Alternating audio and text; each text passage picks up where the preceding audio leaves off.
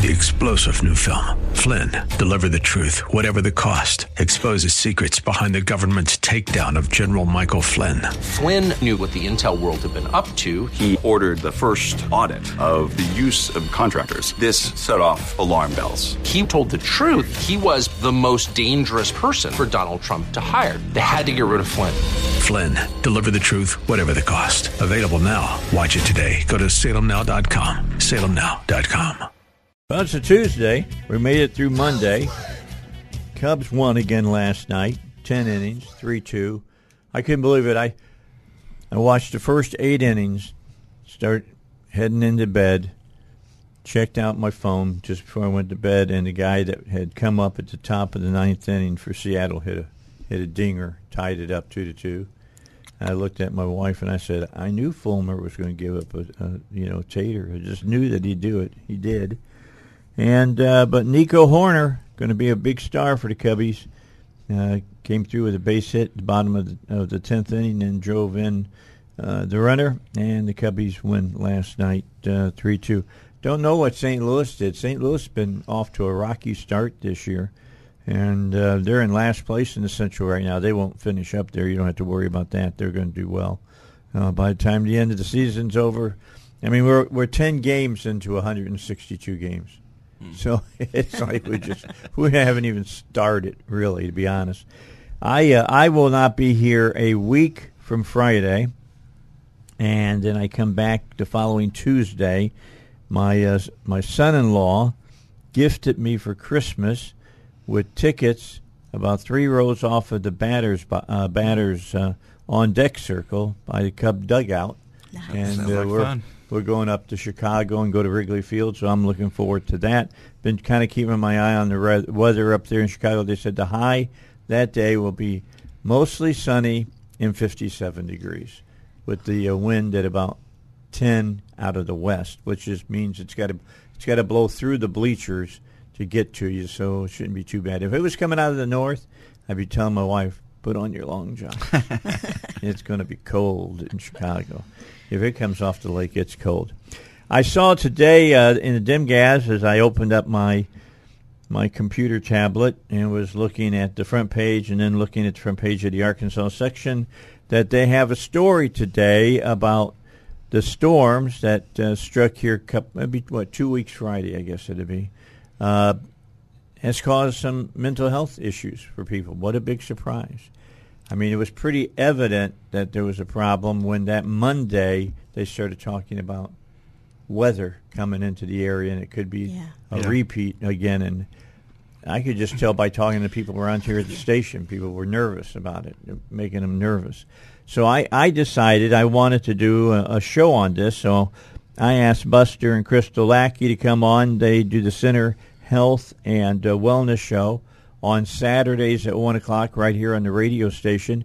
I've known them now for a couple, what, two, three years now? Oh, I, I actually, I think it's actually been longer than Has it that. been longer it's actually that? been about about probably about five now. Wow. But but but but Time there was goes fast there was having fun. there was COVID in there, so it's like there's sort of always that that pause in time that doesn't exist. Yeah, that's true. And, and and let's speak about that just for a moment. Today, the uh, the president is signing an executive order uh, saying that COVID is over now. We're done with Officially it. over, It's huh? officially, Officially over. How do you feel about that, Buster? you Well- went through hell with COVID. I did. Long time uh, stay in the hospital with the ICU, and then much longer time stay at home. So uh, I, I, I wish it would have never been here. yeah. Well, you know, I, I've gone through this this uh, surgery for my foot, and it's had me on the scooter for five weeks, and um, I can't imagine being stuck at home for a year. I'm I'm going, bo- Yeah. you know, bananas at my house. well, you know, for a long time I had to lug around a An oxygen, tank. Yeah, oxygen tank, and That was that was super fun of course, you know, I didn't want to to take haul it. up and down the stairs. oh, I'm Oh, yeah. sure. Yeah, yeah, the big one, yeah. Yeah. And that, and of course, I didn't want to be on it, so when I tried to get off of it, and I'd pass out. Oh, really? you really needed it. Yeah. Oh, yeah. He- he yeah. It wasn't just for looks. I mean, Yeah. it was it was really there for a while. It was pretty touch and go, and that's what I was dependent on to help me breathe. You got scared, didn't you? I got scared. Yeah. You know, I, you know, but you know, I, I, to be honest, I really never did get scared through the process. I- We had a, we had a big piece during we the had a, I had a big piece, and I had some great staff over at Baptist here in, in the ICU. Uh, Hannah, my nurse, Mm-hmm. and, and some of those guys. They just they took care of me. Good. I mean, you know, usually, you know, we're both in the medical field, so usually when one's going to the hospital, there's always one of us there. Yeah. Or I've my mom's a nurse; she's there, there. You know, yeah. my mother-in-law. Someone's always there with us in the room. Uh huh. This is the first time when no one could be in the room with me. Which I think was a huge mistake. I do too. Well, I think a lot of people died because of that. You know, I, I refuse to let them put me on a ventilator. Good for you. and uh, that's we, we got into several heated discussions with my doctor. Crystal got into several heated discussions with the medical staff about different things, but um, you know, I just I was watching. You, you, you go on a ventilator, your brain shuts down. You're no longer thinking, no longer engaged. You're no longer a person. You're just laying there, Mm-hmm. and then sooner or later, they're zipping a body bag. I did that with my son. Yeah, All right, my son got COVID, and he was only 44 years old. Wow. And it, it killed him. yeah. It killed him. He was he was he was getting better. Mm-hmm. They taken him off the respirator, all that stuff, and then he still had some kind of infection in his lung, and they wanted to know what it was, and so they were going to do a biopsy, and uh, and find out what it was. And as they were doing the biopsy, he had a massive heart attack, and it killed him. Wow. So Yeah. uh, that was kind of a surprise because we. I'll be honest. I thought he was going to die when he was on the ventilator. Right. You Oh, know, yeah, I yeah. really did. COVID was sneaky that way, though. It was, um, you know, people would look like they had an uptick, and they were and they were doing fine. Right before he went to the hospital, actually, the day before, he had actually made massive improvement, and then the next day he tanked, and I was like, we have. I have to take you. I can't. I can't take care of you. Yeah, I can't just sit here and watch Yeah. what's going down. Mm-hmm. Well, I think my favorite. I I don't. You know, some of this is uh, it's sketchy because I can't remember a lot of it. But you know, my fever got to like 105 something. When when they took his temp, um, while That's we when were they still in the talk car, it was- about it was, really it dangerous stuff at yeah, it was. 105. It was, Let it was one hundred five point six. oh, so you were. he in was the- frying. yeah, your brain was frying. Yeah. Oh yeah, and I was uh, I was hallucinating. Yeah. I was- you know, apparently according to my medical staff, I, the higher my temp got, the the funnier I got. So I was like, hey, Oh, you're doing a little. You're doing some Beatle I, magical I perform mystery here every. Saturday night at Yeah, six. By the way, I, Chris, I've noticed you're sure to like it. You got the line of David on the front of your shirt. I like that. Uh-huh, See, thanks. how much? How much did faith play in Oh, your One thousand recovery? percent. a, a thousand percent. Um, we actually had people uh, praying for us and lifting us up and, Mm-hmm. and calling Crystal.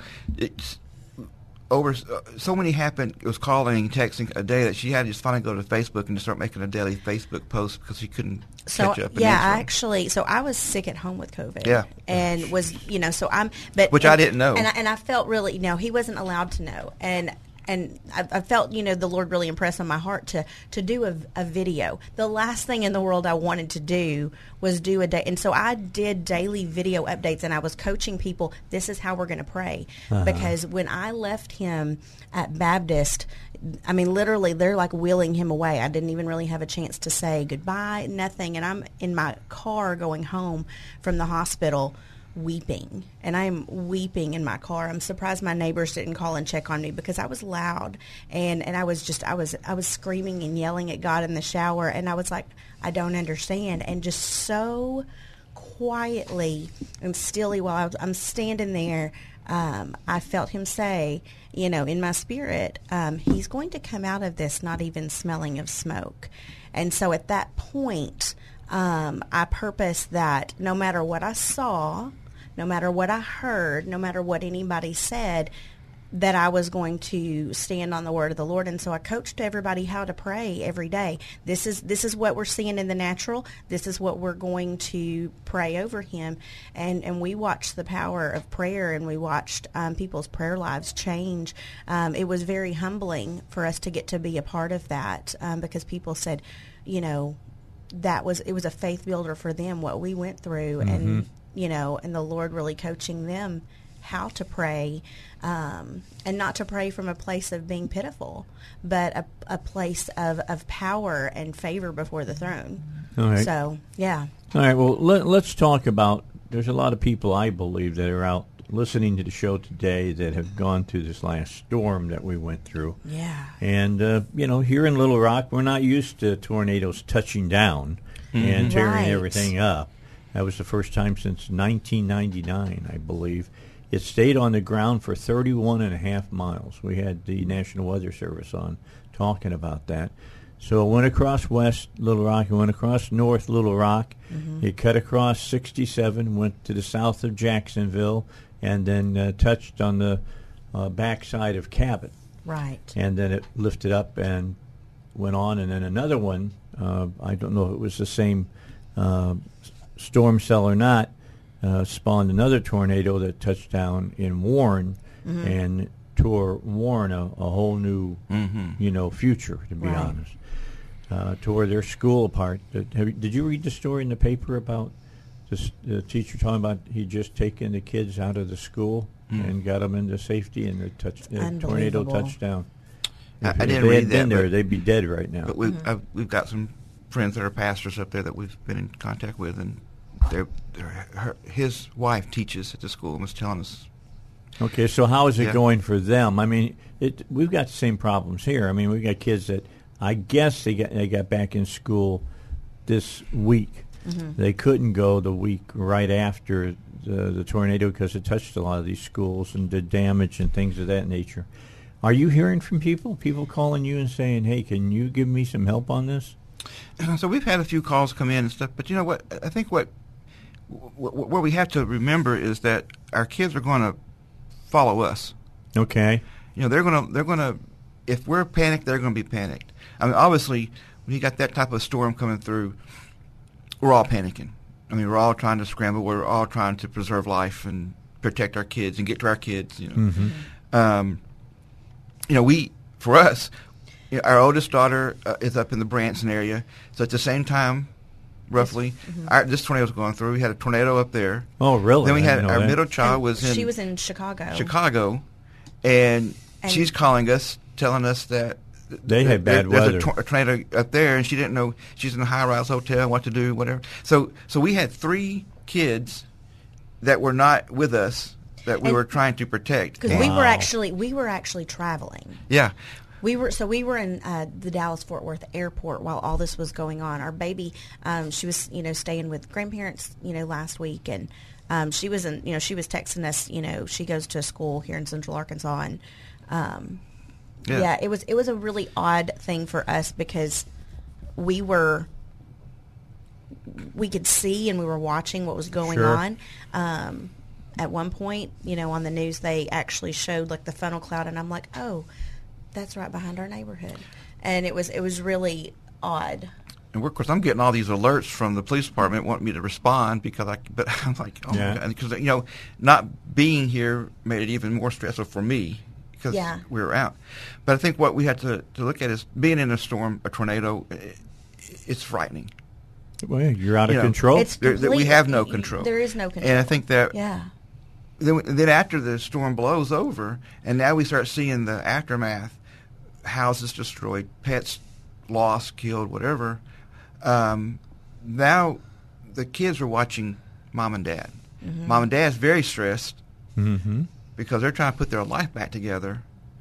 Uh, they're trying to figure out where their life has been blown all over the neighborhood, or you know, we've read stories of even 40, 50 miles away, people's finding people's checkbooks and and things. It's just uh, unbelievable. wildest story we know, and and uh, Aaron shared it with me.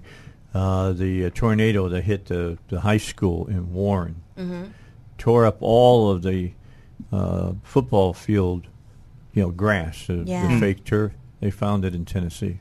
Wow, wow. That's incredible. I mean, Yeah. that's that's five hours away. that's that's yeah, that's unbelievable. um, but you know, I think children's reactions to like tornadoes and things aftermath are strongly influenced by our parents, by how we respond. And I think that the caregivers have to have coping mechanisms, but we also have to remember that we're the way we handle stress is the way our kids are going to ha- handle it, and how they're going to watch it for the future. All right. So, how should you be handling the stress? We'll find out. Buster and Crystal are here. They're going to tell you. They can give you some working around uh, issues and how to do that. When we come back, I had to get one. Uh, we lived in uh, Pleasant Ridge first three years we were here over now by the big, Yep. you know, the big uh, mall and all that. And uh, you couldn't have anything, but we could get down low enough that I thought we were fairly uh, safe. But uh, when I moved out to Cabot, uh, we live up on the ridge that looks down on Greystone. Yeah. So I told Linda, I said, just for you, I'm getting a, I'm getting a storm shelter because that stuff doesn't phase me that much. I'm I'm one of those people that I figure if it's my time, it's my time. If it's not, it's not. Yeah. Right. I'm worried about. It. So anyway, uh, I told. Uh, although it reminds me, the pastor said to the, to the guy who was complaining that God didn't take good care of him. In fact, it was Peter in heaven. It, it had been a big a big uh, uh, flood, and uh, a boat came by, and uh, they said, "Come on, get in the boat. We'll take you to safety." And he didn't get. He says, "I'm I'm fine, no problem." So he he went up to the to the rooftop and he was waiting for, you know, Lord to save him. And a helicopter came by, and he wouldn't get on the helicopter and go to save me, and he drowned. Right. You know, and he ended up in heaven, and he was complaining to quote Peter. And Peter looked at him and says, "Well, we sent you a boat, we sent you a helicopter. You know, what else do you What want else do from you us?" want? That's exactly right. There is there is wisdom. There, there is wisdom on that. Yeah, absolutely. So what are you what are you telling people that are are saying like on that Friday when it all happened, whether you were at ground zero or you were away from ground zero, you were affected by what you saw. Absolutely. Right. Absolutely. All right, it's something to keep in mind. And then you hear on Monday, well, we could have a weather system coming in that's a repeat of what we had on Friday, mm-hmm. and people got nervous. I mean, I, I knew that was a, a case, and I had I had Mayo on from Channel Seven. I had the National Weather Service on. We had a storm chaser on. We had all kinds of people mm-hmm. on just to keep Right. people up to date on the on the weather, trying to put them at ease a little bit. Mm-hmm. There's no, I don't think, putting people at ease. They were getting nervous. What do you tell people like that? How do you tell them to get it into Well, you know, if, right before the break, we was talking kind of about the kids, right? Yeah. and I think here's some common things that we're seeing with the kids right now. Um, feelings of anxiety and fear, worry. I mean, I mean, these are common, uh, expected things, right? Um, you know, children may be, have increased fears about separation from their parents now. You know, we're, we'll see, we'll have especially younger kids not wanting to go to school because mo- they're leaving mom and dad because last time they left mom and dad, they almost didn't see them again. You know, Right. um, they become clingy. In other words, you know, um, anxiety over uh, future storms. When will this come again? You know, the next rainstorm we have is going to spike some anxiety in some of the kids, whether it's a, a thunderstorm or just. And even the adults, truthfully. That's I true. mean, yeah, you I mean these are kind of interchangeable, but this is really you know what we're seeing, and because we all we, we all had that anxiety, that fear, and then it was over. You know, we had a a friend of ours has a friend that was the power lines fell on Rodney Parham and trapped her in her car. Oh, okay. And she there, so you know she's got a whole different perspective because she was trapped by arcing power lines and couldn't get out. The fire department had to get her out. You know, um, and then you know then she was then she had to walk home and she was worried about walking home. You know, just uh, all these things that were going through our heads. But we'll see some behavior changes, and we're already seeing some of this in some of the kids, especially that I work with at the clinic Positive or negative? uh, negative. Okay. Behavior changes. Uh, it, and it may be as little as just increased activity. They're just really hyper now. Um, decreased concentration and attention. They can't focus. Um, irritability is is through the roof. I had a couple of kids last night I was talking with, and their parents like ever since the storm came through, they're just so irritable. They're mad. Of course, they lost their house. They lost their car. They, you know. Well, it's like all, this these things. energy that Yeah. you just don't know what to do with. I kind of wonder, um, actually, like with not just kids, but with adults. So, kind of, you know, you have all that just excess, like anxiety energy, like it needs to go somewhere. Um, you know, if we kind of did like some, like, in kids we call it heavy work tasks um, or you know did like some go like go to the gym like go do something physical to kind of help with some of that because we always talk about how um, physical health and mental health and i kind of wonder if that could be some useful things Oh yeah, um, but then we also see withdrawals symptoms, uh, anger outbursts, uh, and aggression. To, to these kids, you know, they're because they're, they're they're trying to get it out. They don't know how to get it out, right? Right. then the other thing that you know we're seeing is physical side: stomach aches, back pains, neck pains. I mean, these are just things that adults, but also kids, are experiencing. And then we have kids that just want to relive it over and over and over, which is not good. You know, it's it's it's, it's good to talk about it, but when they start, it's it's it's all they talk about. That's their their main focus. Then we have to try to figure out how to deal with that. You know? Yeah. To get to them talking to something else. Hey, Buster and, and Crystal Lackey are here. Their show is the Center um, Health and Wellness Show. It's on uh, here on uh, 1011 on uh, Saturdays at 1 o'clock. You can hear them this coming Saturday, of course. And they're going to talk about some of what we're talking about today, so I don't want to use all of their stuff. Hey You know. well There's there's there's plenty of material. there's- Trust me. exactly there's so much as, as far as all this is concerned. But let's talk about let's go back and talk about the kids again.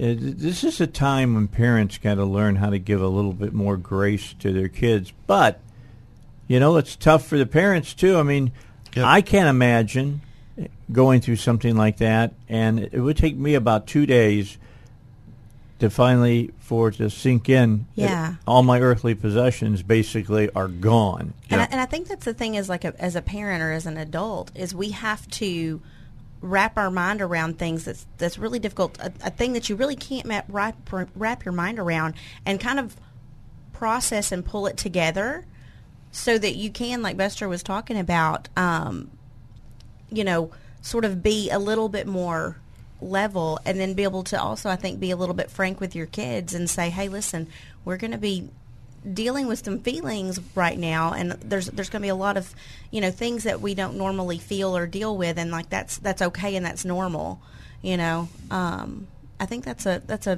difficult thing to balance as an adult It is, and our kids are watching us. Mm-hmm. So they're watching how we treat each other right now. They're watching how, how you know. So they're learning from us, uh, and we have to be aware of that. yeah and I think what, how is it acceptable to yeah, how, you know, behave right now uh, yeah, exactly. And I think um, you know what I what I ha- had kind of advised from the folks I've been talking to. You know, it's just hold off on making any major decisions right now. You're still kind of shell, shell shocked, so let's just kind of hold off. There's no rush. I mean, yes, I understand you've lost your house and everything, but There's You know, only so much you can do. just slow down. yeah You know, uh, avoid making any unnecessary life-altering decisions during the stressful situation, this stressful period. You know, uh, I told a couple the other day. I said, just quit, quit fighting, quit fussing, quit, quit talking about getting divorced because you, you wasn't doing this before the tornado. I, I, I understand you lost everything in this, but you're going to rebuild it. oh yeah. You know, it, it will all come together. And I mean, one good thing about Arkansas is we are a close knit state, and we do take care of each other. So I think there's a there's a lot of resources coming down. There's a lot of things being pushed out. Um, And I think something for people to understand and to recognize is that it's okay and it's not it's not even just okay to accept help. It's proper and you can't always be the giver. Sometimes you have to be the receiver. and, and sometimes we just have to shut our mouth and listen. Mm-hmm. You know what? I've been going through that here for the last five weeks. Let me let mm-hmm. me explain what I'm talking about. I'm on a scooter. Okay, mm-hmm. Yeah. I, Yep. I'm not supposed to be walking on this foot, and I haven't. I've been doing really good. I've been following the, the doctor's directions. But the hardest part for me is my wife doing everything for me. Yeah. Yeah.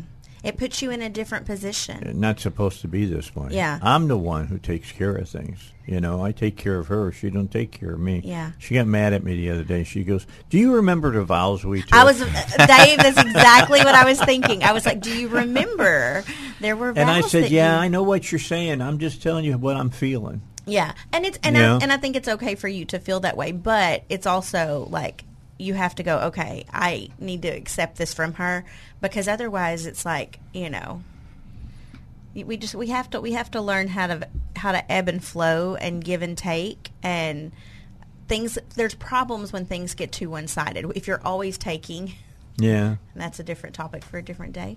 Um, you know, that's a that's an issue. But also, we I mean, we can't always be the giver. Yeah, well, let's talk about that for and and and also, if you're a person out there and you have a friend that's going through a tough time, how do you offer help? How do you offer assistance to them?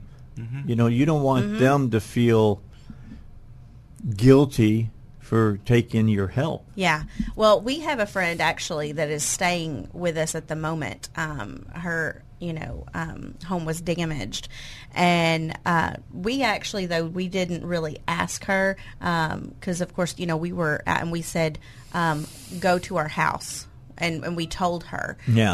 um, because we we we knew we probably needed to take the choice away um, because she would feel, you know.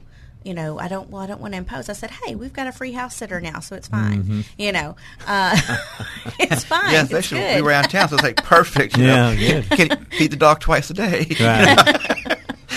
But you know gotcha. that, that's Yeah. true because, I mean, we pretty did. I mean, pretty much, we just told her, "The house is yours. Go." Mm-hmm. And when we did that, uh, I think it opened up her stress level, uh, or d- diminished her stress level some Right. to the point where it's like, okay, I don't have to worry about housing now. yeah. You know, I do have to worry about. I got a bed. Yeah, Exactly. I have to worry about everything else, but but but, I this don't is one thing off my housing. plate. Kind of going back to where we were talking about COVID, but you know before, um, and it, it plays in here. Um, people always go, "Well, if you need anything, ask." And sometimes Mm-hmm. in the middle of a thing, you don't. I don't even know what I need right now. And the best thing that ever happened to me, um, not the best thing, obviously, was prayer, but you know, but but practically, Gee, Dave, I thought I was the best thing. you, you are the best you go, thing. okay. Besides that one, um, but people would would text me and say, "Hey, we're dropping off a meal at your front door. Um, we'll text you when it's there." Um, and That's the way to do and, it. and it was and and they weren't like, "Well, what do you want? What do you?" Because I couldn't even think. Um, I didn't know what you I may wanted. not even want to say what you need Yeah, to Oh, yeah. somebody. And, and, Yeah. and, and honestly, and during those moments, I didn't actually. I s- somebody go, "What do you need?" And it was like it was just blank. My my head was blank because it was like there were lots of things that I needed, but I couldn't think of any of them. Mm-hmm. So the so I think sometimes the best thing is you see somebody and just say, "Hey, listen." I'm gonna I'm gonna bring over a gift card. You know, here's a Domino's Pizza gift card. Um, go get some pizza tonight. You know, whatever it is. That's a good thing. That's a good idea. Pizza Well- happens every time. with our friend that's staying with us, uh, she's like, "I'll just gonna, I'll just sleep in the the former. We have a former living room. She goes, I'll just sleep on that couch. I'll be fine." I said, "We got three empty bedrooms. Yeah. Our kids are in college. you know, one, we only have one at Pick home now." one. I said, you, "What? My gosh, you know." And uh, she's like, "Well, no, I don't want to put y'all out." And I said, Yeah. "You're not putting us out." I said, "You're the one that's out. We're trying to help you." You know, and Yeah, even if you're out though, the the thing is you feel guilty Uh, about she does. asking. yep. And I, we tell her, "Don't, don't.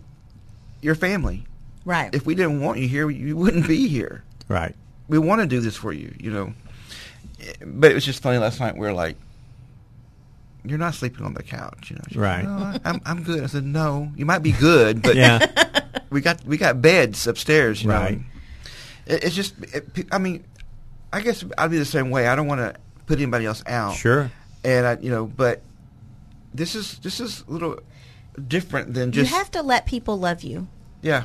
You have to let people love you. You That's know? a good thing. Mm-hmm. But but we're not we're not accustomed to doing that.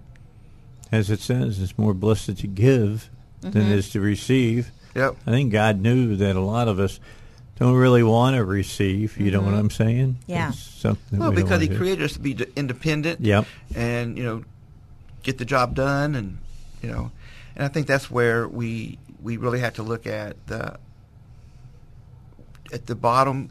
We got to be that role model for somebody, Uh-huh. and say, look, here's my house, you know, here's my car, whatever you need, you know, and and let's just get it fixed. You know, you, you got to get to work. Here's the car.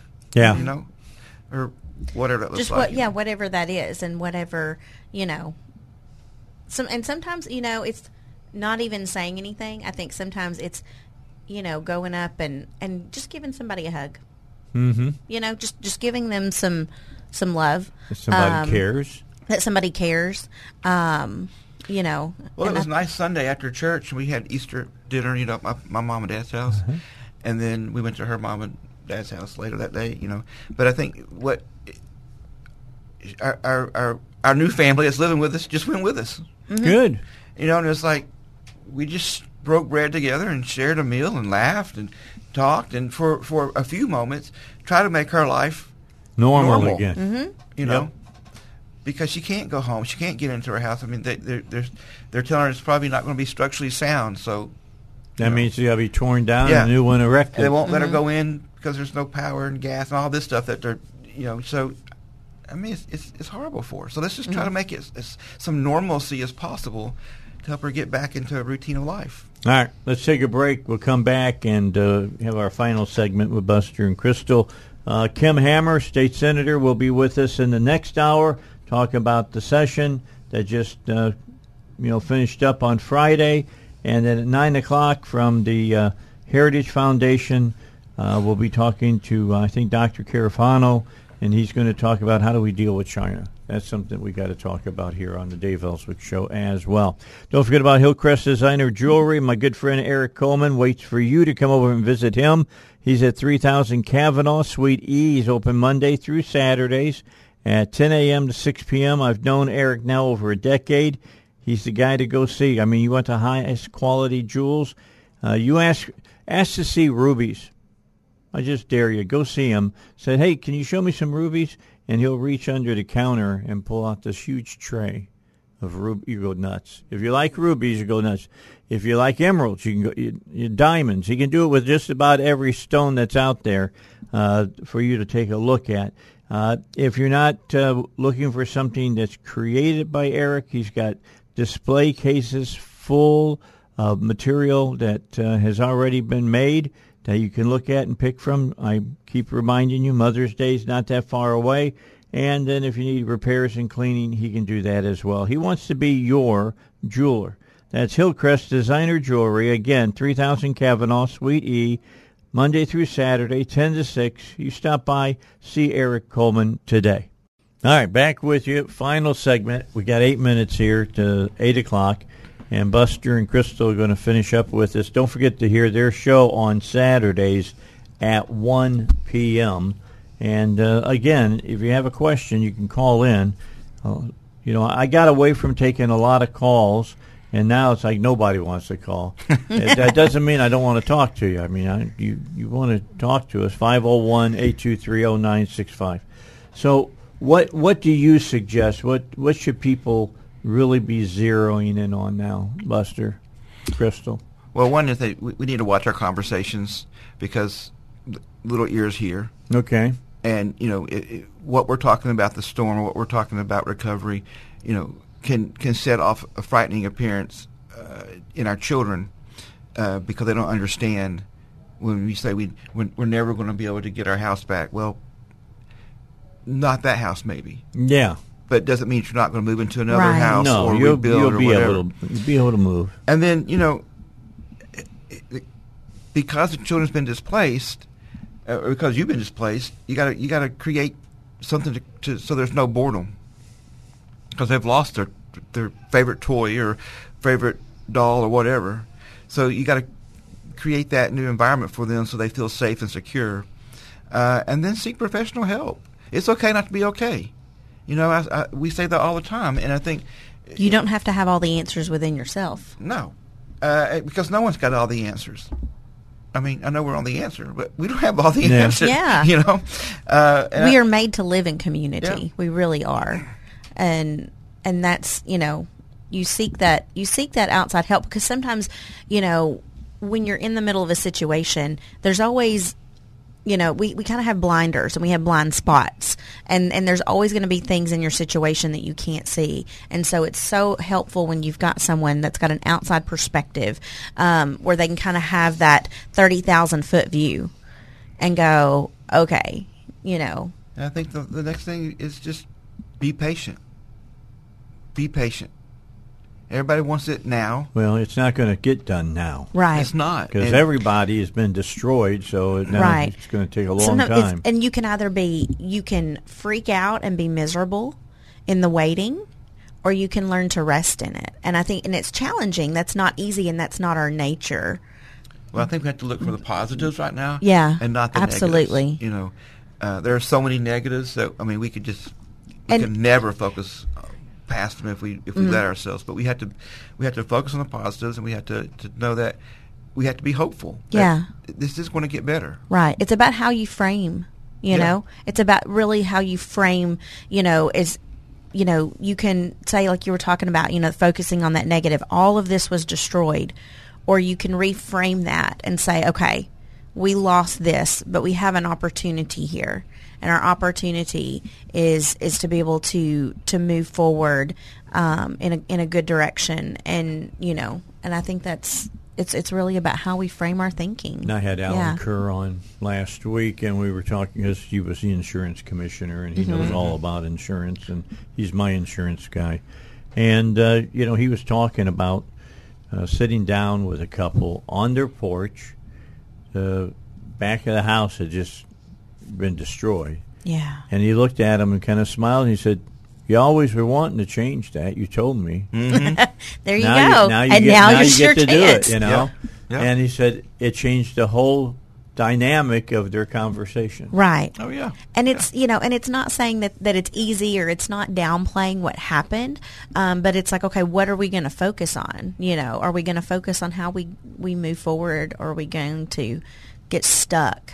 Okay, so I got two minutes, so let me ask this question because I think it's a, a, a question that needs to be addressed, and that is faith. Mm-hmm. I know you people are faith. I know both of you are Yeah. so faith.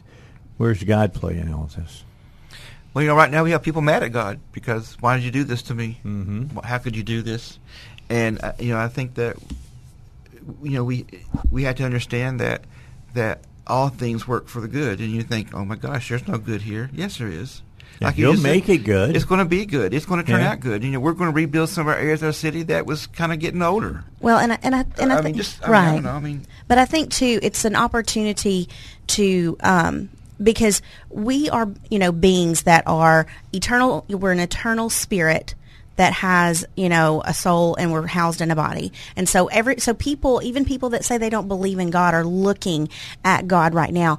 Come to Him with your tough questions. Come to Him with those things because, but don't be surprised that if, like in Job, he comes back at you with a well what about this and then when we really just humble ourselves and pray and seek his face and turn from our wicked ways Mm-hmm. those self-centered ways you know then you know he will he will shine upon you and make his face known. Right, and you know, and then he, and, he, and it says he will heal our land. Yeah. and I think that's exactly. I mean, I think you know, it's a. I know that's a different you know meaning in that scripture, but I think things are layered, you know. And um, but he's he's not afraid of your questions. All right. Yeah, Appreciate y'all coming in. Appreciate it, I Dave. told, It's I told, I fun. told Aaron, I said, you call him. I want to have him on. Mm-hmm. And I said, tell him I got 10 o'clock or they can come in early. Which they want? Early. Okay. That's even better because most people don't like to come in early. All right. Thanks so much. Yeah. Thank you, Don't forget, you can hear them on their own show on Saturdays at 1 p.m. Buster and Crystal Lackey. We appreciate them joining us. And we've got uh, Kim Hammer coming up next here on the Dave Elswick Show. Back with you, Dave Elswick Show, 23 minutes after 8. State Senator Kim Hammer is with us. All right, so your overall feeling about the uh, the session?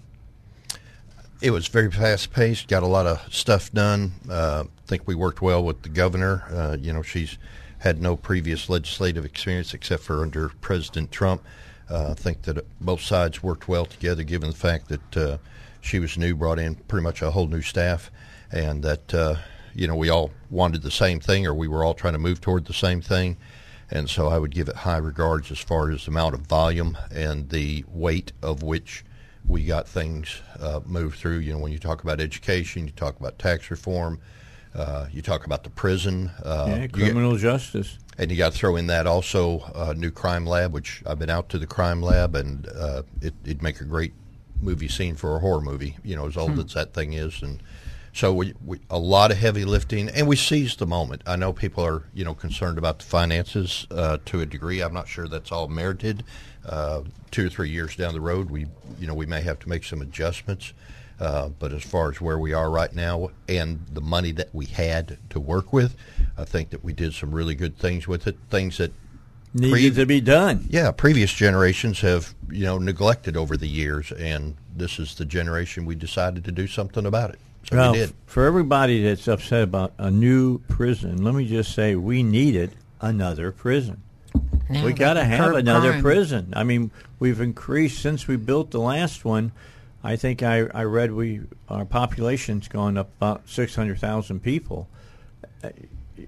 Just take ten percent of that that that can't live with everybody else. And you're talking a lot of people. And there's a that you gotta cost to with. crime, not not You doing anything about it. crime that you know maybe you can't quantify on the books. You probably could if you actually, but like as far as uh, your own safety and well being Well, and how much more money are you paying for insurance for your home because of the crime going up here Right. in Central Arkansas? not to mention safety features like cameras that you end up buying Yeah. and different things like that.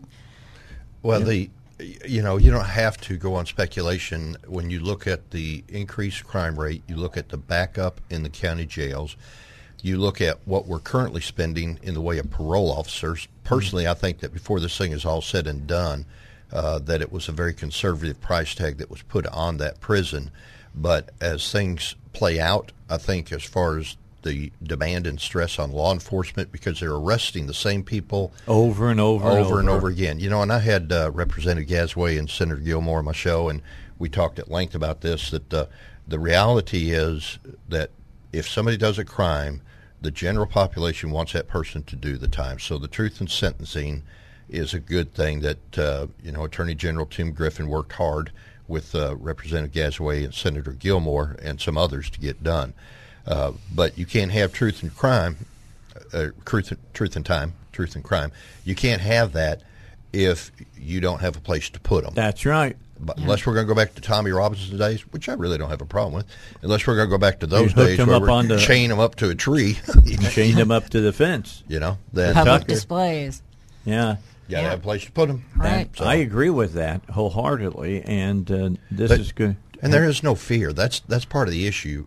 There is no fear in the streets by the criminal. Not for a if state they- crime. Not if they do anything wrong. There is no fear in their heart that they're going to pay the consequences of their actions. You start to see that prison go up, and you start to see the changes that are coming through what we've done this legislative session, and you're going to see fear reinstilled in the in those in their hearts uh, because they know that they're going to go down, and they're going to go down for a long time. Well, you're going to serve at least eighty percent or eighty-five percent Mm-hmm. of your sentence, but that's see, that's just coming uh, hooking up with what the federal government does Right. when they send people. I mean, the the prisoners were saying things like, "Is this a state crime or a or, or a federal crime?" And they said state was okay. I can do a year. Mm-hmm. You well, know, that trickles down to even minors and their behavior, how they're going to behave. Because if they see, you know, older people not doing their sentences, they're when they even turn not just as minors, they're not going to do the time, but they're not going to think they're going to do any time or have consequences as adults. So we're kind of like just empowering criminal, you're perpetuating. perpetuating the situation. That's Yeah. exactly right. I wholeheartedly agree with it. I'm happy to see that, that they're going to build this new prison. Have Have you guys discussed where you want to build at? It's it'll be in the requirements, and the requirements are going to drive where it can be located. The you know obviously if you're going to build a prison that's going to take care of the 2,000 uh, inmates, you got to have staffing. That's the problem we run into over in eastern Arkansas now, uh, where those prisons are out you know in a rural area. They're having to bus the employees in. They're having to bust the guards in. And listen, nobody really wants to work inside a prison. Uh, it's a special person, and we ought to pay them honor that if they are there for any length of time working inside a prison, they're doing an honorable thing. Um, but it's going to have to be geographically centered to where the manpower is there to be able to run it and the services provided to it. Uh, you know, there's another thing that didn't uh, get as much attention as the uh, truth in sentencing in the new prison, but we were able to get the C-STEP program um, positioned to where they can expand, and that's for the juveniles that have been adjudicated and gives the juvenile judges an opportunity to uh, be able to place uh, young individuals who are going down the wrong pathway. It gives them the ability to uh, put them over in the C step program to get straightened out, and they're, they're going to be able to double their capacity. And for the first time ever, we're going to be able to add a female unit to it as well. Uh, that's not ever been done in the C step program. So we're trying to get them younger so that we don't populate the prisons at an older generation. So that's a that's a good thing. Doesn't get a lot of attention, but we were able to get that done this session. All right, with the C-STEP, uh, pro, pro, uh, C-STEP program, uh, how does LEARNS work? That's kind of hand hand in glove. Well, we'll talk about it when we come back. Sitting here in the uh, the studio with me today is uh, State Senator uh, Kim Hammer, and uh, so you thought that the the session was pretty good then. Yes, I do. I think that uh, with the things that we were able to get done, that we advanced the ball for conservative values, uh, also fiscal responsibility. Um, you know, the growth was maintained at 2.95, which I know that some would like to see it at zero or backwards. Uh, throw in there the mix of the inflation inflation rate that we're dealing with, uh, but also considering that in there we you know have added a new prison. We're taking care of the uh, state crime lab, which is essential. You know, that's the thing. How much it. is that going to cost? That's not really been talked about. Yeah, I, I mean the last the last price tag for the building. And don't hold me to this because it's been probably a month since I really looked at the price tag. But I, you know, I think it's somewhere like 170 to you know 200 million. But you got to consider that what they've got over there is 40 years old, and mm-hmm. people wonder, well, why do you have to spend that kind of money on the crime lab? Well, because number one, they're they're not able to operate at the capacity as demanded by the need of the increasing crime rate because they handle the rape kits, uh, kits they handle you know anything in the way of suspicious death. Uh, they deal with all the drug um, uh, arrest and all things that are going on with the increase in fentanyl and all the other drugs that are coming into the state. Uh, their morgue is right out of the 1940 horror Wow. scene movie. Uh, I've been in it, and when they say they're stacked up, they mean they're stacked up. And uh, Wow. So you know, and uh, I mean, we're asking them to do, and and with the advancement in uh, um, attorneys' ability to get people off for crimes that they committed, you want to make sure that when they complete their report out there, that it is ironclad, iron-proof. Uh, so when they take that evidence and they take what they've uh, determined in the crime lab into the courtroom, they can get convictions of people that are really convicted but we don't want people getting convicted that don't need to be convicted because they're innocent. And it all comes down to what happens in the crime lab. So All right. it is essential. anything 40 years old, I mean, you're basically going to have to recreate the whole thing. You know, have to. There's not going to be a lot left there to um, build on. You're gonna Technology right. alone is going to be unbelievably You got, you got difficult. yeah, you got the you got technology. You've got to have the environment to support and maintain the technology. You've got to have the room to store the evidence. That's part of their big issue. And you know they've they've tried to remodel on that building time after time, and there's only so much remodeling. And for what we've probably spent in remodeling over the years, You uh, could have built a new facility. That's right. And if we would have bit, you know, if we would have bit the bullet a couple sessions ago and done this before, but who knew COVID was coming and what we're experiencing? But man, the savings that would have occurred if we would have done it when we needed to do it instead of just kicking the can down the road because now it's going to cost us more. We just can't kick the can anymore down the road because it's essential to making sure that, especially truth and sentencing coming in, it's essential that we have a crime lab that can process efficiently, quickly, and correctly to make sure that we we get the job done. Yeah, I used to have a guy who worked for me at a radio station who did the blood work at the uh, crime lab, and he did part time. And I, I used to kid him. I used to call him Grissom. Uh, that was my that was my my my name for him. He loved it though. He loved it. He Well, call me when I walk out. You know, you don't want to know. Uh, you know, but I'm just saying, it's just it. You know, he used to. I used to talk to him about it off the record, and uh, he would tell me horror stories about what went on out there and what they were asked to do with what they had to do it with. Well, remodeling is like putting a, a part in a car when it breaks down, when you know that it's an older car and things are just going to keep breaking down, and you basically end up spending more money Don't be than talking you would to about buy. my car that hey, way. you know my car situation. I got the work car out there still. Hey, you're the only guy I know that carries a box of band aids in your car, not for you, but for your car. That's right, you know, That's so- absolutely big band aid. I got duct Band-Aid. tape Really in my big car for Band-Aid. yeah, mine. Yeah. All right. So, what are what are some of the things that didn't get done that you were hoping that you all would be able to maybe talk, at least talk about a little bit and start making some movements towards it?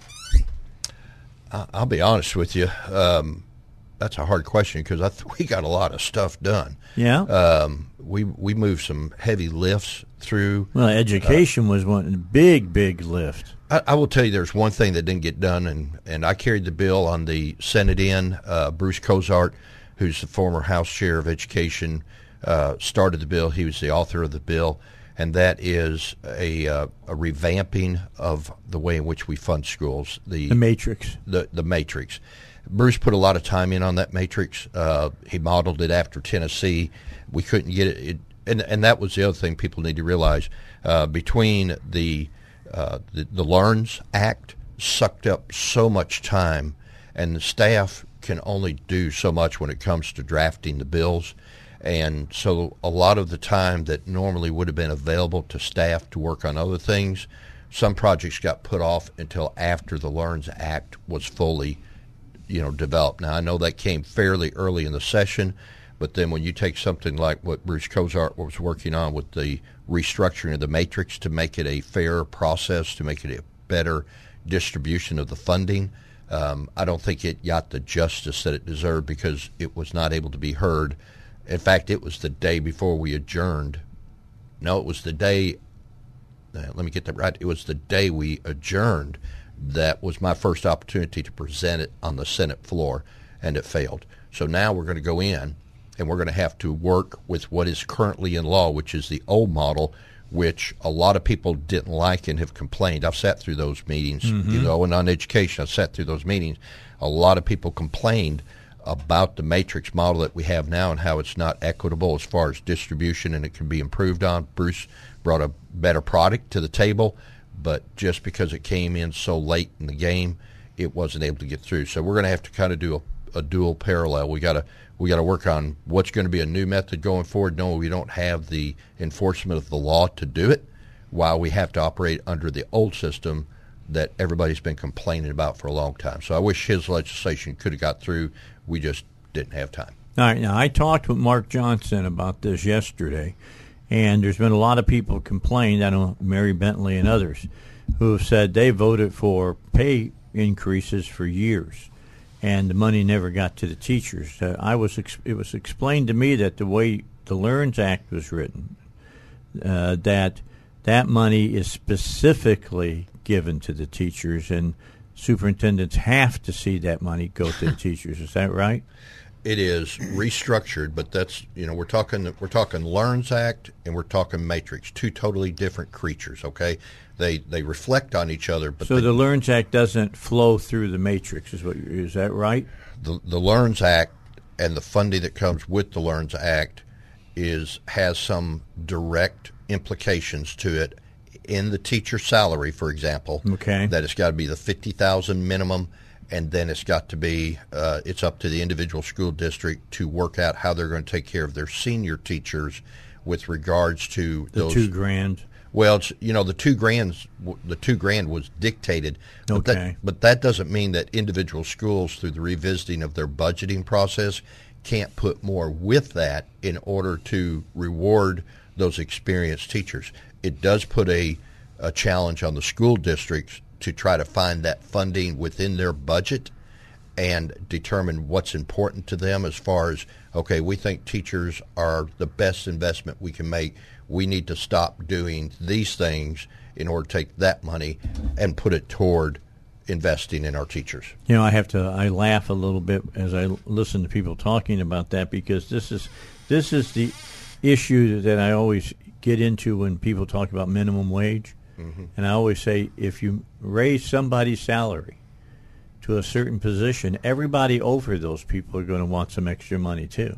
Well, that's what the teachers were complaining about when I went down to the Capitol and Yeah, talked but they to would have outside. argued with me. They would have argued with me last year when I was saying you, that a minimum wage is a stupid way of doing things. Right. Well, they didn't have a lot of good answers to, to give No, me. That was you know, yeah. but that was that was one of the things is we shouldn't be making the same as an intern, you know, someone entering into the teaching positions. You know why we're dealing with this?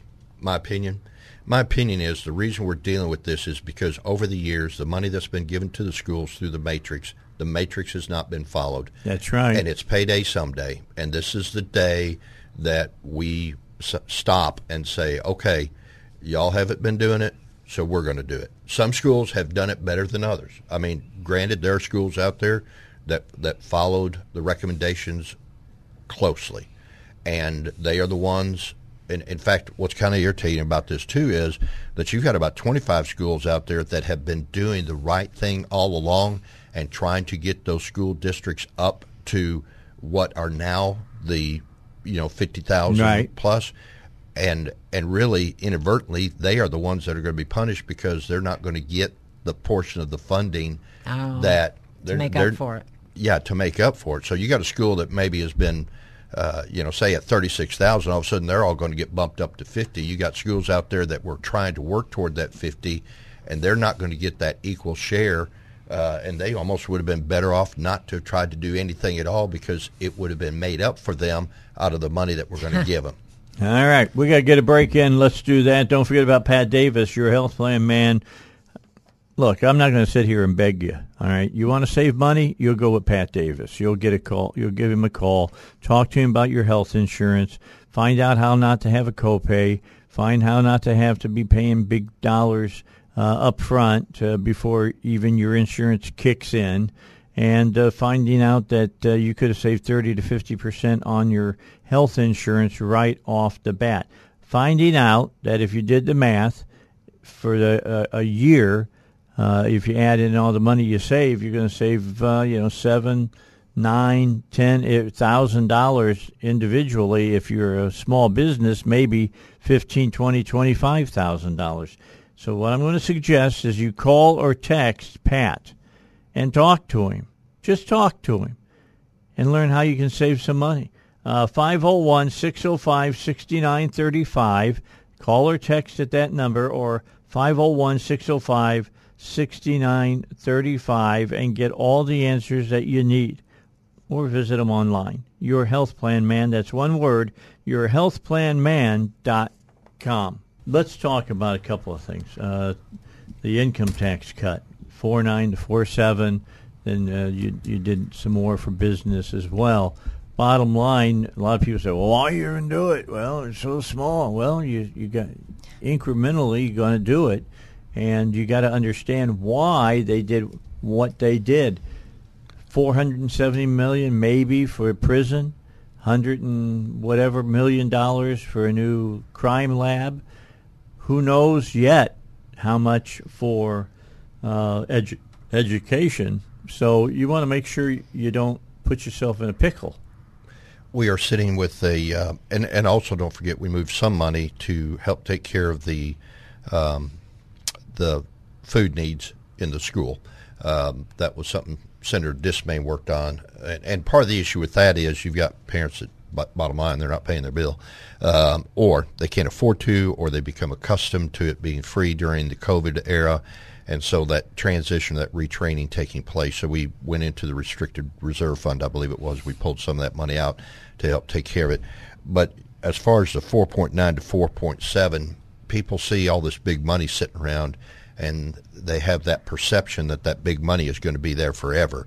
We have No. no, uh, because that big money came as a result of the public health emergency, which now is no longer there, and people have gotten accustomed to a lot of this money coming into the state. You know, as as fiscally sound uh, conservative Republicans, the one thing we need to do is we look two years out and we say, where do we think we're going to be two years now? Because we don't want to have a hard landing. We want to come in for a soft landing. So we're giving as much as we feel that we can now, taking care of needs that have been kicked down the road for a long time. And this is the day that we're facing getting those things done. We're blessed to have the surpluses that we've had, and yet we want to make sure that we have surpluses in there so in the event this thing comes in for a hard landing, we can set the plane down softly because some states are just going to nosedive. Uh, we're just trying to glide in in the event that that goes away. So we're always projecting two years out, so we've got time to react to what we do. All right. I want you to talk a little bit about something that uh, Mark Johnson talked about yesterday. Is that the income tax uh, cut that we got, though it's small, will uh, go back to the beginning of this year? Yes, it is retroactive back to the first of the year. Uh, we've got the money to be able to do that right now. Uh, again, uh, you know what people need to do is think about all that we were able to do this session and the price tag that came with everything we did. The fact that, and I'm going to give a lot of credit to, uh, uh, I'm going to give a lot of credit to Jonathan Dismayne, uh, Senator Jimmy Hickey, also, um, oh shoot, uh, House Chairman of Budget Lane Jean. those three guys have have hawked the budget, and they have put some real good measures in place to get us the money that we've got stored up, but also to make sure that the money that's going to go out to take care of these big ticket projects is there without uh, bankrupting us or putting us in an awkward way like some other states have been uh, in the past. You know, because they gave we're moving in the right direction. It may not be at the speed people want to move, but the last thing I want to have happen is come back in a session or two and say uh, we kind of screwed up here. We got to we got to reinstate some of those taxes. Okay, so you got some exciting things coming up. It's going to take three years to integrate the uh, the LEARNS Act into education mm-hmm. here in the state. Uh, that should give you plenty of time to make changes as you go along, don't you feel? Well, and that was one of the things that when it came through the Senate side, uh, I asked a lot of questions about. You know, the Fair Teacher Dismissal Act. Uh, granted, I talked to teachers. Believe it or not, teachers talk to me that want to see bad teachers got gotten rid of, and they can't. You know, they couldn't under the current one. But I also had you know uh, some superintendents talk to me and say, "Hey, we we went from one extreme to the other." So one of the things I advocated for was to put a little bit of a safety gap in there you know, where they got to go before the school board to be finally terminated. Right. Um, well, that makes sense. Well, it's fair, you know. Yeah, it's I fair. agree with you. Uh, and then the other thing is that the LEARNS Act has to go through the rulemaking process. The majority of the the majority of the LEARNS Act will have to go through what's called the rulemaking process, which I was chair of rules last time. I hope to get back this time. Uh, and that means that the details are just hammered out through a very and public comment will be able to be issued in on these rules. They're setting up these, you know, work groups that that uh, they're going to, you know, organize. This is going to be a process that's going to take several years for the full effect of it to to be felt. But at least we are moving, and we're not high centered. Well, if you're still in that uh, position, just remember you'll be dancing with the devil at times. At least you'll be close. Keep your enemies close. That's the way it always works. We're yep. out of time. Thanks so much for coming in. I know that you it's been a trying session for you at times, but it's been a it's been a good session. Okay. Um, I'm I'm happy with what we got done. You always want to get a little more done, uh, but I think we were there long enough, and it was time to go. All right, appreciate you. Thanks so much, Kim Hammer, Thank state you. senator. Appreciate him coming in. Going to talk China next. We talk about the important things here on the Dave Elswick Show. Carafano. I've been looking forward to this since I read uh, what uh, the folks at uh, Heritage have been doing about China. I've been talking about China for a long time. Aaron, I've been talking about China before you were just a mad gleam in your daddy's eye. Uh, China is dangerous. They have been dangerous for a long time. Uh, it's taken us a long time to get past that – that belief system that we had, and we can talk to Mr. Carafano about this, about what came when Nixon and Kissinger went to China and they went behind the bamboo curtain and and started talking about well if we bring free market enterprise to China they'll become more democratized that's what everybody thought I thought that I noble idea you know and well in my in my at that time, my more uh, libertarian uh, viewpoint, I thought that if you gave people a, a, choice, they'd go with freedom. Right. I forgot what uh, I was told when I interviewed uh, from uh, from Russia. I'm trying to think of his name now. I just I, I lost his his name, but he was one of the major dissidents during the 80s and I asked him why the Russian people weren't, you know, yelling for freedom, and he says you can't tell uh, a man that he's dying of thirst if he's never tasted water. Right. Freedom was a foreign concept. Completely to Yeah. these people as well. I mean, you know how much I know about uh, you know China, the good Earth. Okay, I read it in high school. All right, they're, not like the good Earth anymore, except in about two thirds of the country, I believe. Is that is that right, James? Are they still in, in that kind of a of a of a culture uh, out in the rural areas of China? You know, it's interesting you read that. You know, that was actually one of the most formative books that I read when I was young as well, and and there is a lot of relevance there. I mean, as we have a evil communist Chinese regime, but it overlays over centuries of Chinese society, which has traditionally been unfair and inauthentic, and and marginalized the life of everyday Chinese people. And, and this government absolutely continues in that tradition. And so I am sympathetic to people who argue that the the problems in China are deeper than the Chinese Communist Party. Uh, and if the Communist Chinese Communist Party lift, vanished tomorrow, you know, China wouldn't necessarily be a good actor. I mean, look, look for example, at Vietnam. Vietnam still is a communist government. We fought uh, a, a decade-long war in Vietnam, took a, a huge casualties, did enormous injury to the United States. We get along pretty well with the Vietnamese government today, and for the very simple reason they were well, they respect our interests, and and and their interests are no concern of ours. China directly challenges the interests, the safety, prosperity, uh, and peace and security of the American people.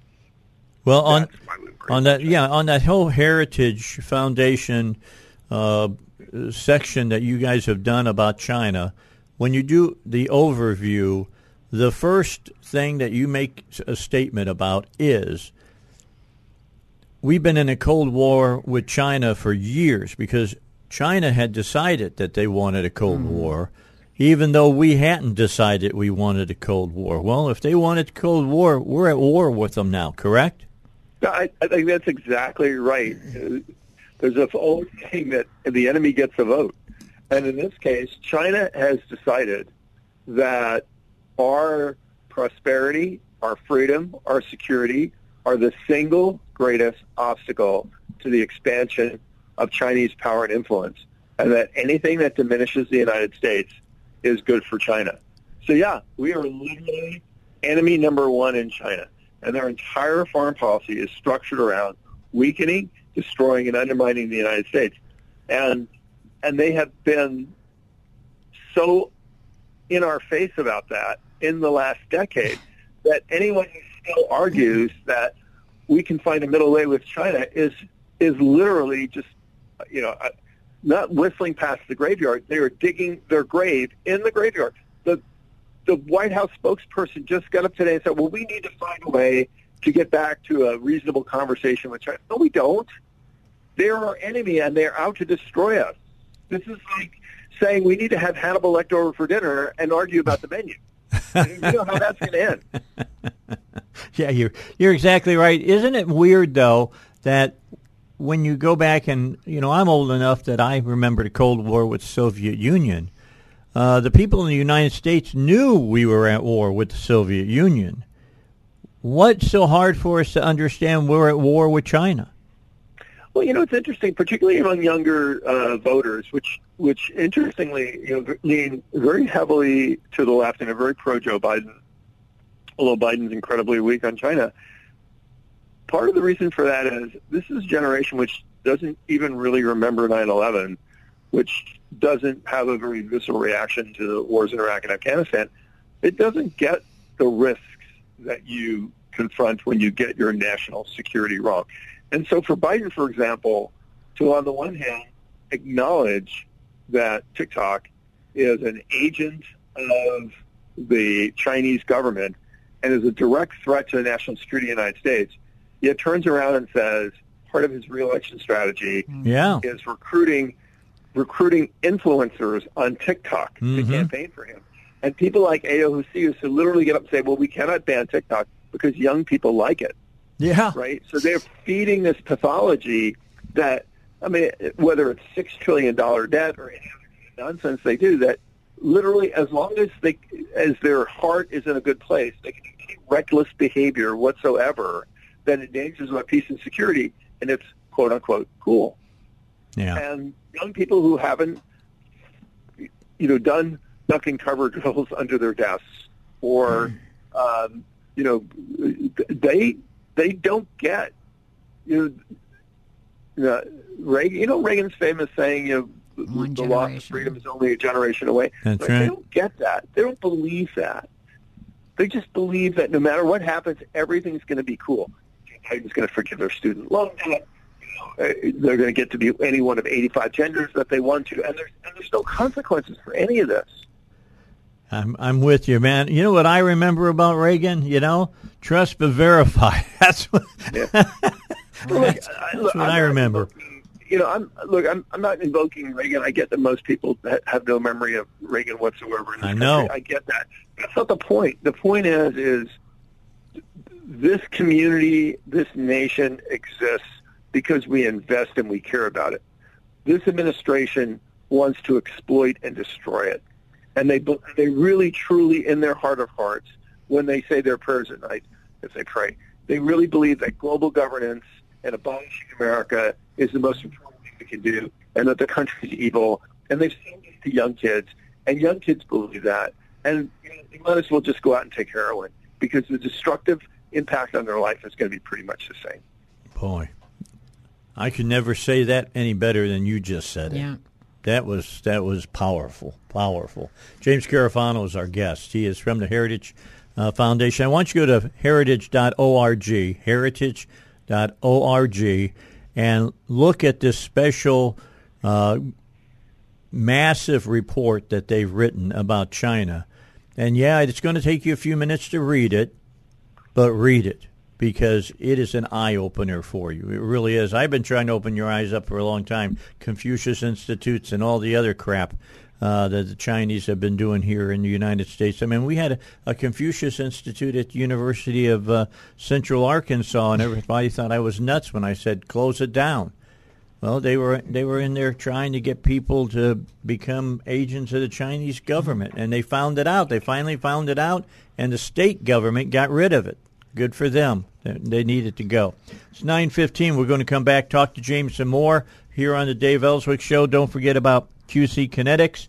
Uh, we're talking about if you've been living with chronic pain, knee pain, back pain, shoulder pain. Mine is shoulder pain. I live with baseball every day of my life. Uh, this is a new regenerative treatment that's now available here in Little Rock. A hundred clinics nationwide. One of them now is here in Little Rock.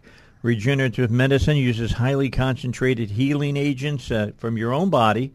They go in and get them, and they use those to uh, form a powerful treatment that can restore and repair damaged tissue in your joints so you can move again without pain, and you can do it without surgery or steroids or pain pills. If you got pain in your knees, your shoulder, your hip, your back, you need to check out these new treatments.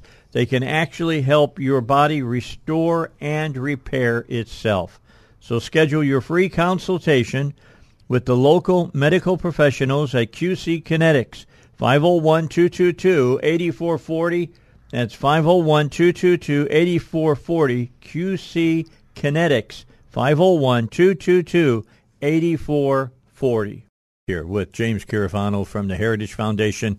Again, let me remind you, go to heritage.org and read this report. It's important that you read this report. Okay, so we talked about first of all understanding we're we're we're at war with with uh, China whether we we want to be or not because China's already declared cold war on us.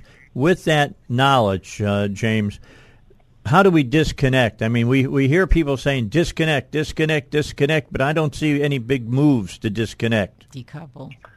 Well, w- so if you go to, and it's it's it's a plan. I mean, I know people talk about think tanks putting out a report. We didn't just put out say here's the problem, here's what to do. We put out a complete plan of how do you protect the U.S. against China, which is Right. a combination of doing things to protect us, but also going after the Chinese and diminishing their power and their capacity to come after this. and and we talk about not only what to do, we talk about how to do it. We talk about the impact each will have, and we talk about how to work with friends and, and allies in accomplishing that. And the reason why we did that is, is I just sat everybody down in a room. There's about 40 people that contributed to putting this whole thing together. And I said, look, tell me exactly what needs to be done to win, not to survive, not to make them play nice, but to win against China. And don't tell me about the politics, like you can do this, you can't do that. Just tell me what does it take to win. Yeah. And we put all that together. It's like a, a hundred different components or points, and then we put it in this thing. So nobody can argue like, well, we don't have a plan and we don't know what we, we need to do. And there's, and there are tough things in there we need to do. It's about, um, per, so you know, some of these things we talk about all the time. You mentioned Confucius universities. China is essentially conducting an assault on the American university system to control it, to exploit it, to manipulate it. Um, we, we just need to stop all that. I mean, I actually wanted to start out with just banning all Chinese students in the United States. There are like 300,000 Chinese students here. We've talked out of that, but we can do some very powerful things. There are things. What do we do about companies like the National Basketball Association and movies mm. that that want to kowtow to to Chinese sensitivities? How about United Hollywood? Propaganda. Exactly. And so we talked about that. We talked about why are our pension funds, our pension, our money, being sent to China to make money for the Chinese, so they can then take that money that they make off of our pension funds and invest it in building weapons that one day they want to use to kill our men and women in uniform. Why are we doing that? Man, just, you guys are on on to something. Have you have you talked to the uh, to Congress to talk to them if they they want the uh, this bipartisan committee? Do they want you to come and talk to them about this? Yeah, we, we talk a lot to Congress, particularly to the committee, and and this is our message: is you know what? You can find hundreds of bills on China. Almost all of them have no co-sponsors. You know, co-sponsor is basically, oh yeah, I support this too, right? You mm-hmm. submit it, right? And they're all messaging bills: Democrat, hmm. Republican, do this, do that, and we're like, if you guys can't, and girls, if you can't get past that, messaging on China and actually start legislating on China in the right way. Well, you know, so you know, for example, they passed this bill. It's called CHIPS, and they said, well, this is a bill to combat, you know, Chinese exploitation of chips and improve our national security. You actually, and, it's, and it was passed in a bipartisan manner. We actually read the bill, however, it's just corporate greed and giveaway. There's actually nothing in there actually combating from China. Matter of fact, there's nothing in there that prevents the company from taking millions of dollars from the U.S. government to combat China and then turn around and invest in China. So all this, look, look, we, you know, again, we just saw this from the president of the United States, who said, "I support a ban on TikTok because it is a national security threat." And then the president of the United States announced, "And we're going to credential all the TikTok influencers to help with our reelection campaign." Mm-hmm. An army of them. Yeah, yeah. Yeah, He's going to use thousands of people on that. I agree. I agree. So, where are we on this, James? I mean, I've known that they're our enemy.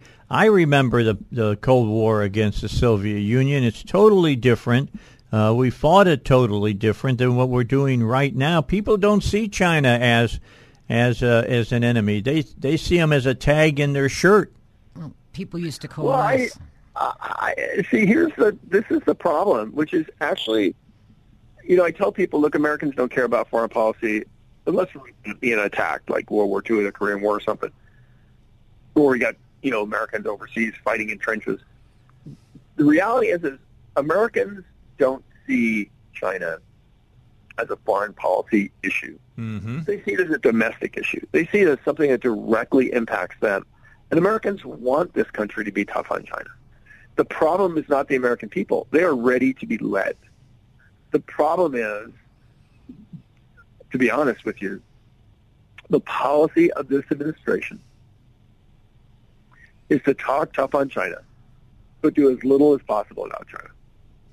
Because they are, they think that they are going to find a way to cooperate with China. And their high priest is John Kerry, who says, well, China's really going to help us on dealing with climate, which, of course, they're the world's It's biggest laughable. polluter. They laugh. It's not funny because it's, they're serious. Yeah. The world's biggest polluter, and all they want to do is make us dependent more dependent on them by buying technologies which only they manufacture. Mm-hmm. And it is it is a ludicrous it is a ludicrous concept at, at, at its face. But but not surprising from a guy who jets all over the world in his private jet and talks about you know we all have to eat bugs and, and walk to work because we can't afford to be creating a carbon footprint. But we have an administration that thinks that the answer is we're we're going to find ways to cooperate with China, and we're not because they're the enemy. You know, this so remi- remember détente. It Yes. was all going to be fine because we because we had geniuses like Nixon and Kissinger, and we were going to co-op. We were going to find ways to coexist Yep. with the Soviet Union. Yep. There was only one problem with that idea. The Soviet Union had no interest in coexisting with us. That's correct. And this is China. And you have to understand this is visceral for them.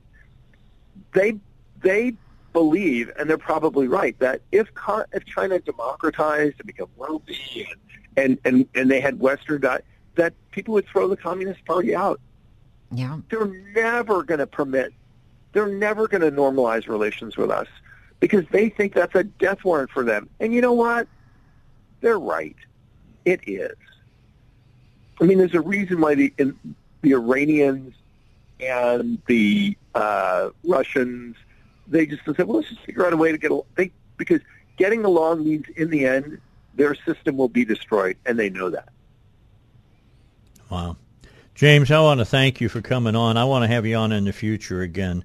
I'm going to keep beating this job, uh, this drum, until somebody pays attention.